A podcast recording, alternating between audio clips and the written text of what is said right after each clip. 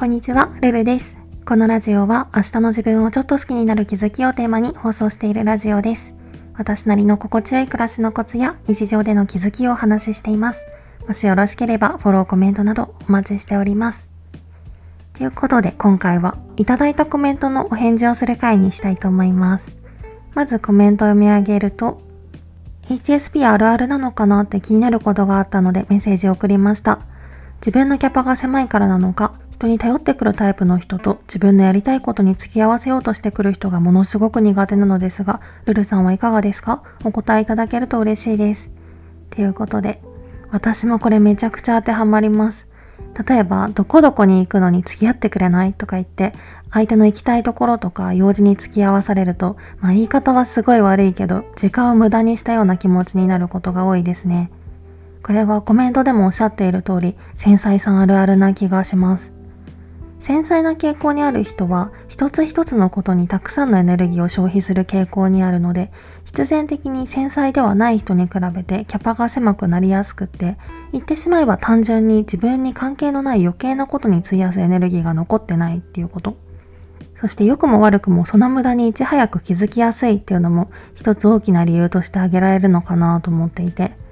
私自身はここ最近はそういう経験あんまりしてないんですけど、もっと過去まで遡ると、私はお恥ずかしながら自分自身にこの傾向があったような気がするんですよね。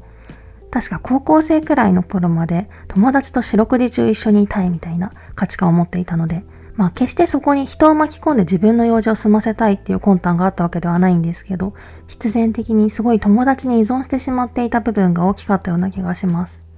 まあ、今考えると私の場合は友達と一緒にいないと友達がいない寂しい人だと思われてしまうとか実際に寂しいと感じてしまっていたっていうのがこうやって人に依存してしまっていた最大の原因なのかなと考えているんですけどまあ自分自身がかつてそうだったくせに偉そうに言うなよって話なんですけど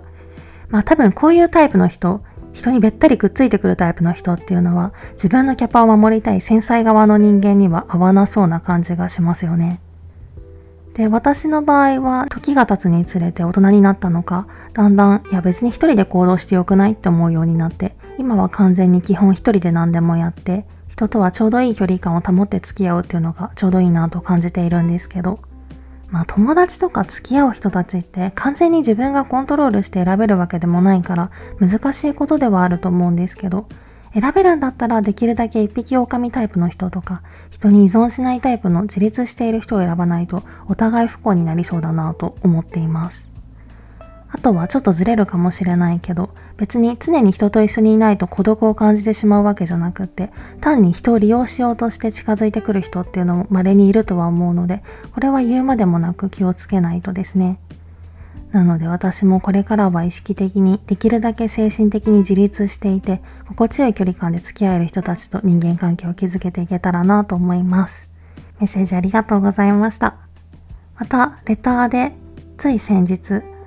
じめまして、毎回共感しかないです。自分では言語化できないことをうまく言葉にしてくれているので、聞いているだけで気持ちが楽になります。これからも楽しみにしています。というメッセージを送ってくださった方、ありがとうございました。すごいそう言っていただけてとても嬉しいです。私もこうやって共感してくださる方がいるおかげで、ここまで続けてこられてます。いつも皆さん本当にありがとうございます。そんなわけで、引き続きレターでの質問、感想も絶賛募集中ですので、ぜひお気軽にいただけたら嬉しいです。それではまた次の放送でお会いしましょう。